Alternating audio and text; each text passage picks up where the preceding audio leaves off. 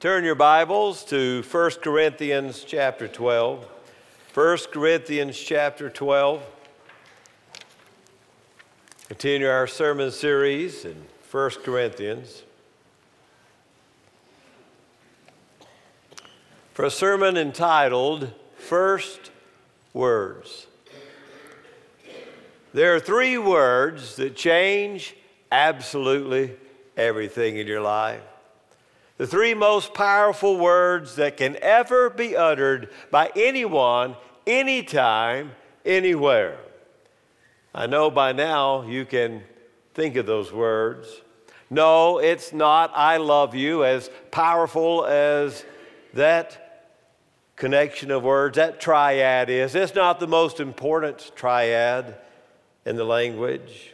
No, the words I'm talking about, once they are uttered by your heart, they will make you forever changed. Words that will transform your relationship with God, and words that will transform your relationship with those around you. These words will take you from darkness to light, from death to life, from sin to salvation. These words are the most powerful words ever to be put together in a sentence Jesus is Lord. What is the church? The church is a weekly gathering of God's people on Resurrection Day. Sunday, those who dare utter those words, Jesus is Lord. When you, with your heart, declare Jesus is Lord, that statement divides you from all the rest of humanity and places you among the worshiping, adoring people of God. Jesus is Lord.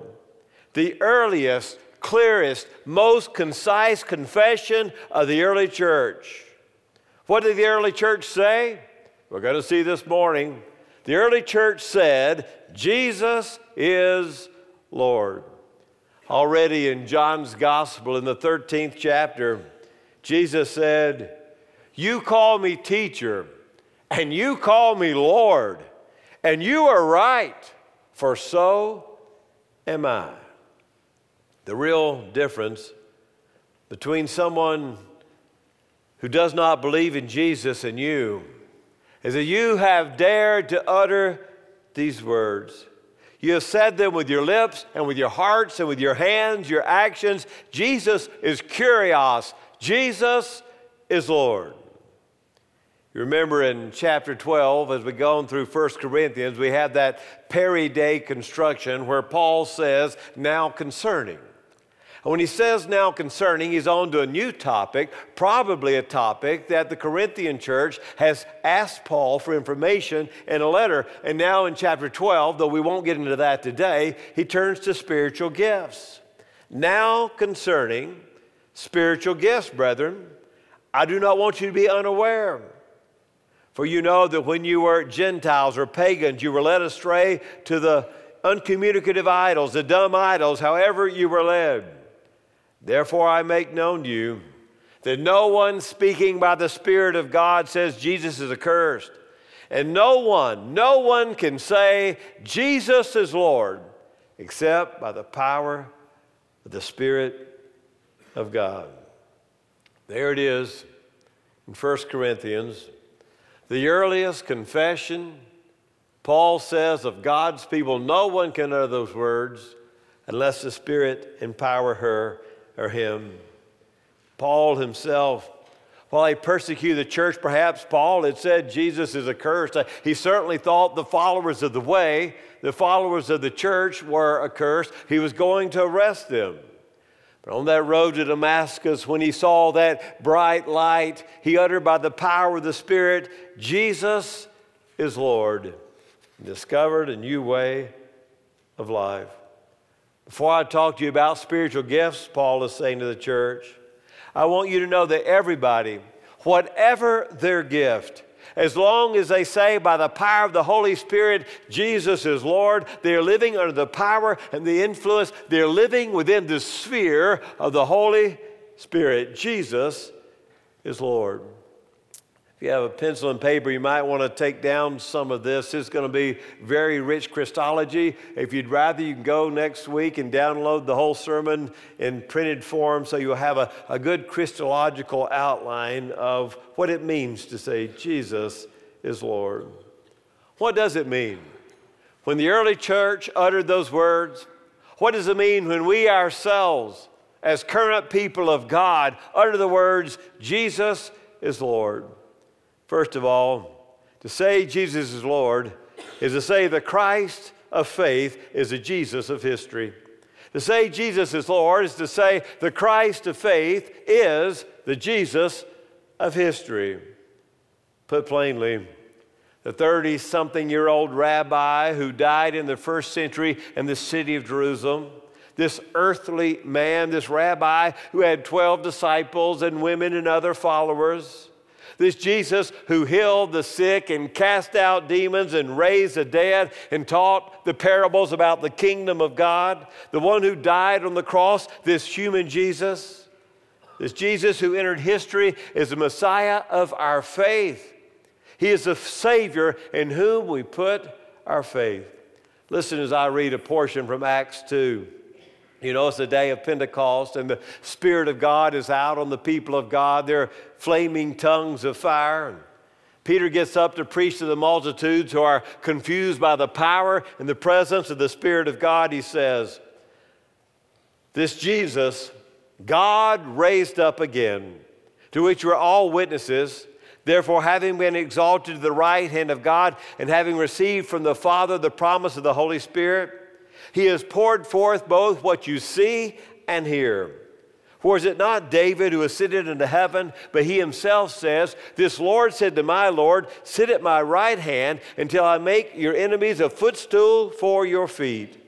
Therefore, let all the house of Israel know for certain that God has made him both Lord and Christ, this Jesus whom you crucified. There it is, the earliest preaching of the church. The Apostle Peter, on that great day of Pentecost, when the Spirit is moving among the people, that God has made this Jesus, this rabbi that you crucified, he is the Lord, he is the Christ. To say Jesus is Lord is to say the Christ of faith is the Jesus of history. God raised him up from the dead. He is exalted, it says in Acts. And David, who, who died, has said that the Lord Himself, Yahweh, said to my Lord, referring messianically to Jesus, I'll make your enemies a footstool. Sit at my right hand. And God has made this Jesus, whom you crucified, the Lord and the Christ. Let me simplify this first point you can look at it this way Jesus is the Christ. That's what it means when you say Jesus is Lord. When you say Jesus is Lord, you are saying that this man of history, that rabbi of Jerusalem, the one born in Bethlehem, the carpenter of Galilee, the son of Mary, is indeed the Holy One of Israel, the anointed one, the Christos, the Messiah, the Savior of God's people. When you say Jesus is Lord, you're saying that the Jesus of history, the one who hung on the cross, the one who had a back to be broken, the one who is here on planet Earth in time and space, is indeed the Christ, the Messiah. Secondly, when you say Jesus is Lord, you proclaim the deity of Christ.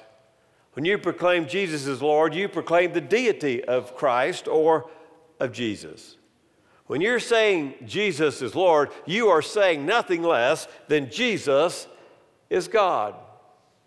You remember the story after the crucifixion and resurrection, the disciples are gathered there in the upper room, and Thomas is absent from them. And Jesus all of a sudden appears in an upper room, and they experience the appearance of the resurrected Jesus. And when Thomas returns, they'll say, Thomas, man, you missed it. You should have been here. He is alive he returned. We saw him. You remember what old Thomas says? Thomas says, No, uh-uh, no. I saw him crucified. Unless I can see the nail prints, the scars, unless I can put my hand in the pit of his side from the sword, I refuse to believe anything you're telling me. Remember, eight days pass. They're still gathered in that room, and all of a sudden, without opening the door, Jesus, the resurrected Jesus, appears before the disciples again. He looked straight at Thomas. He'd heard what Thomas had said. He said, Thomas, I want you to come close. I want you to take your fingers and I want you to touch the scars of my wrist, my crucified wrist. And Thomas, come even closer. I want you to put your whole hand in the side where the sword has been. And Thomas didn't need to make a move. And Thomas shouted out about Jesus, You are my Lord and my God. My Lord and my God. John 20, 28 what Thomas had said, realizing that this rabbi of history is the Lord, he made him his God as well. To say Jesus is Lord is to say that Jesus has the power and the essence of God. It is to say Jesus is God. Thomas, you saw and you believed, but blessed are those who have never seen and yet they believe. In Philippians chapter 2, when Paul is writing that beautiful hymn, we have a similar theology. We read in Philippians 2 6. Jesus existed in the form of God. There it is. To say Jesus is Lord is to say Jesus is the Creator God. But he did not regard equality with God as a thing to be grasped.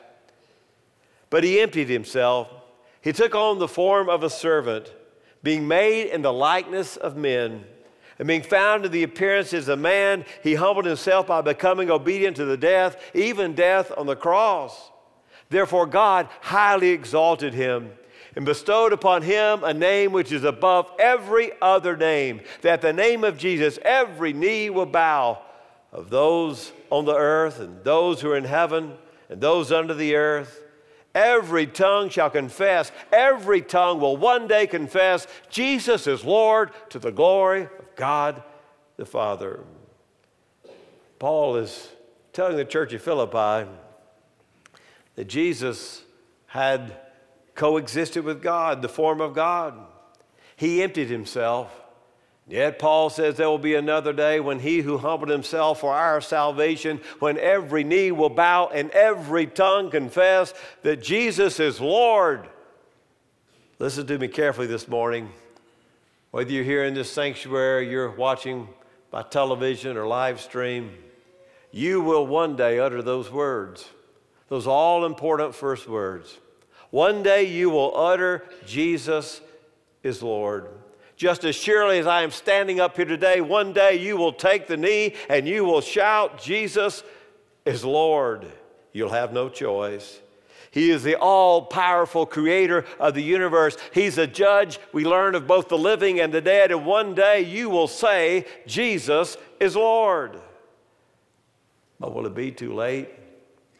Calling Jesus Lord at the day of judgment is like calling the fire department after the house has already been reduced to rubble. He wants you to acknowledge his lordship now. Everyone will do it, but will you do it today? Will you do it before it's too late? Here's a third thing. To say Jesus is Lord is to yield all power to Him over the universe, over the church, and over our individual lives. To say Jesus is Lord is to yield all power over to Him power over the universe, power over the church, power over our individual lives. If you call him Lord, you got to make him king. You've got to give him all the power, the authority, and the dominion that exist. In Acts 10:34 and following, you read these words. I certainly understand now that God is not one to play favorites. This is when Cornelius receives the Spirit. But in every nation, the man who fears him and does what is right is welcome to him. The words which he sent to the sons of Israel, preaching peace through Jesus Christ, he is Lord of all. You know the thing that took place in Jerusalem. He is, Luke writes in Acts, Lord of all. To say Jesus is Lord is to yield to him all power and authority. He is Lord of all. There is no place that exists where Jesus is not Lord. There's no other planet, there is no place, nothing outside this cosmos. There is no place that you can go where Jesus is not Lord. Paul says he's Lord of all. In Romans 10, he says, For there's no distinction between Jew and Greek, for the same Lord is Lord of all, abounding in riches for all who call upon him. Whoever shall call upon the name of the Lord will be saved. You call him Lord, Paul writes, and you're saved. Whether Jew or Gentile, he is absolutely, authoritatively Lord of all. Or Romans 14, if we live, we live for the Lord. Or if we die, we die for the Lord. Therefore, whether we live or we die, we are the Lord's. 1 Corinthians 8, there's one God the Father in whom are all things, and we exist through him, and one Lord Jesus Christ, by whom are all things, and we exist through him. He is creator. This Lord Jesus, Paul is saying. He has absolutely all dominion. There's a fourth thing. To say Jesus is Lord is to affirm the triumph of Christ over death and over hostile cosmic powers as evidenced by his resurrection. To say Jesus is Lord is to affirm, to affirm that he has been triumphant over death and all the cosmic powers of evil. Ephesians 1. God raised Christ from the dead and seated him at the right hand of heavenly places far above all rule and authority and power and dominion and every name that is named, not only this age, but the age to come. He has put all things in subjection under his feet, and he gave him head over all things to the church, which is his body, the fullness of him who fills all in all. You don't think he's Lord of all? He's Lord even over the last enemy of death. God raised him and exalted him, enthroned him at the right hand. He is Lord over all, as made evident by his resurrection. Romans 4 says, We are called righteous, those who believe in God, who raised Jesus, our Lord, from the dead, and was delivered up because of our sins, and was raised for our justification. When the tomb is empty, he tells you he's Lord. There's a fifth thing. To say Jesus is Lord is to declare our accountability to him as righteous judge. To say Jesus is Lord is to declare our accountability to him as righteous judge. 1 Corinthians 4. Don't go on passing judgment before the time, but wait until the Lord comes who will both bring to light the things that are hidden in darkness and disclose the motives of men's heart, then each man's praise will come to him from God. Or 2 Timothy 4. I solemnly charge you in the presence of God and of Jesus Christ, who is the judge of the living and dead, by his appearing and his kingdom. When you say Jesus is Lord, you are declaring that Jesus is the judge of all, the living and the dead. Here's a final thing when you say Jesus is Lord, you're saying you've made him your personal Savior. When you say Jesus is Lord, you're saying you've made him your personal Savior.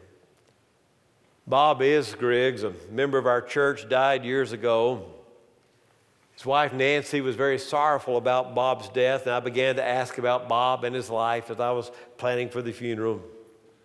All started, Nancy said, when she was set up on a blind date. They told her, most, most handsome soldier, soldier you'll ever meet. She said he wore the military cap the whole time on the first date, so she wasn't sure whether he's all that handsome or not. So she agreed to go on a, a second date. He had a car, and as was the case in those days, how simple were these days? They would always date, they'd go get a Coke. That was a date, go in and get a Coke. That was the essence of the date. They went and got a Coke. And it, it wasn't long from that October date of going in the car and getting a Coke until there was a, a wedding on June the 1st. And they never really fought. Well, they, I did a little research. Does that scare you? I do a little research for your funeral. I found two times that they fought. One occasion was when they would come home from the grocery store, especially in the spring and summertime. Bob would sneak out on the back porch with a carton of ice cream and he would open it up and he would eat that soft cream all around the edges, right there when they first got home from the grocery store. And she'd go to get some ice cream and he'd put his spoon in there and made a cone kind of out of it. Well, they fought about that. I'd fight about that too. I don't blame her. That's a fight. There's another time, as in those days, women wore a lot of wigs, and she wore a wig to where he was working at Sears, and he didn't like the wig, and he made a critical comment, and she just walked home and let him drive himself home. He said the wrong thing about the wig.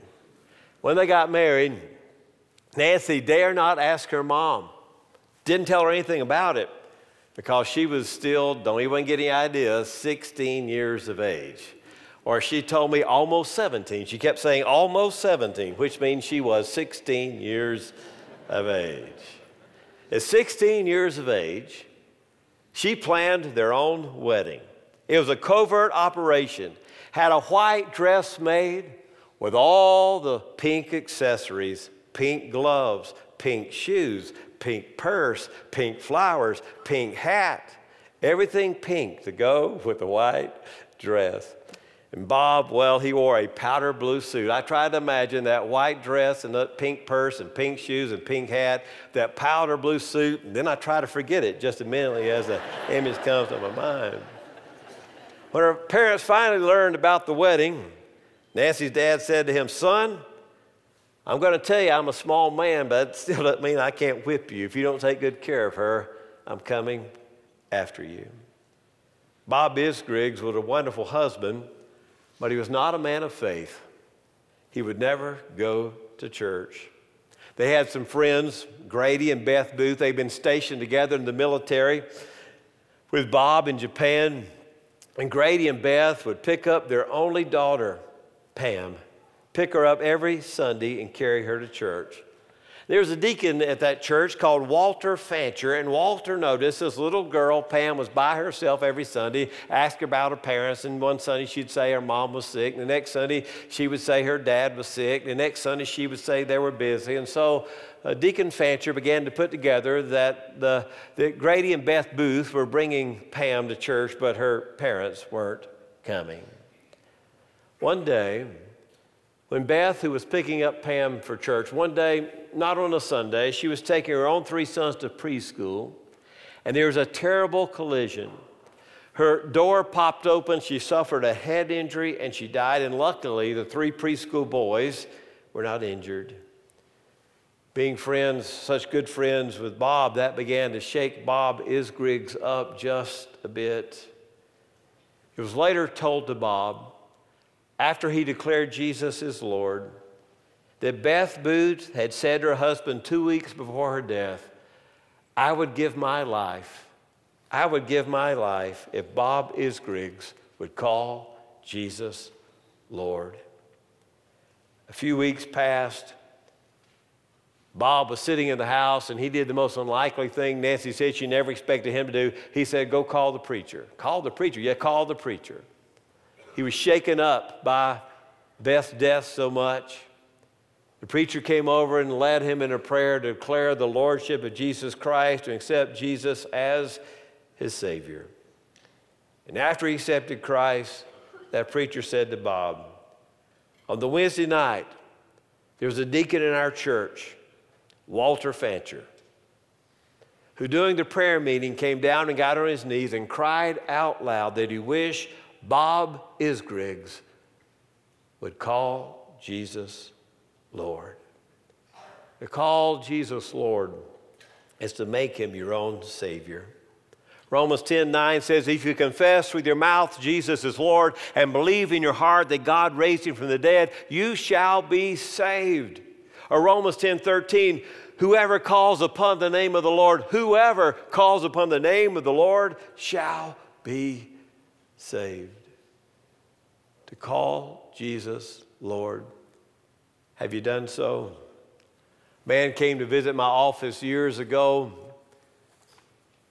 and he said he wasn't a member of the church. He just occasionally watched on TV. I don't know why he came to see me, but he did. A business leader in our city, and we sat down on the couch, and he, his life was in a wreck. And he knew it was in a wreck. It was in shambles. The pieces of the puzzle had been taken apart.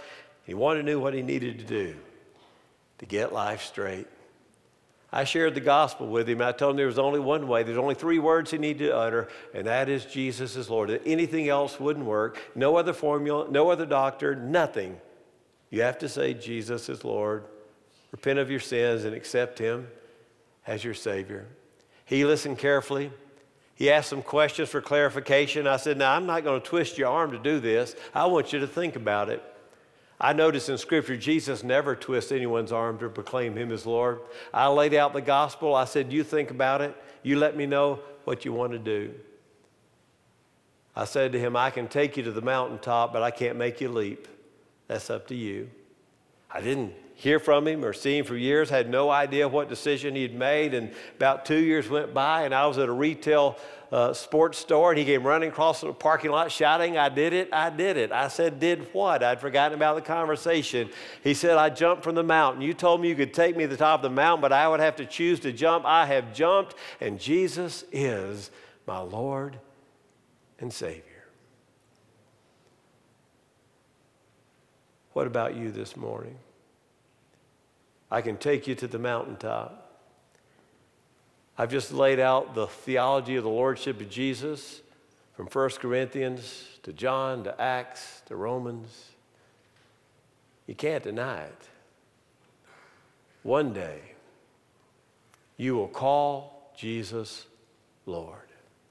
And He'll change everything about your life. He'll change all your priorities, change all your relationships. Instead of living for yourself, you're either worshiping God through Jesus or you're worshiping yourself. You got two choices. That's it. You're worshiping God or yourself. You have to make that decision. You must decide to put your faith in Him. One day you will, every knee will bow, and one day every tongue will confess Jesus Christ is Lord.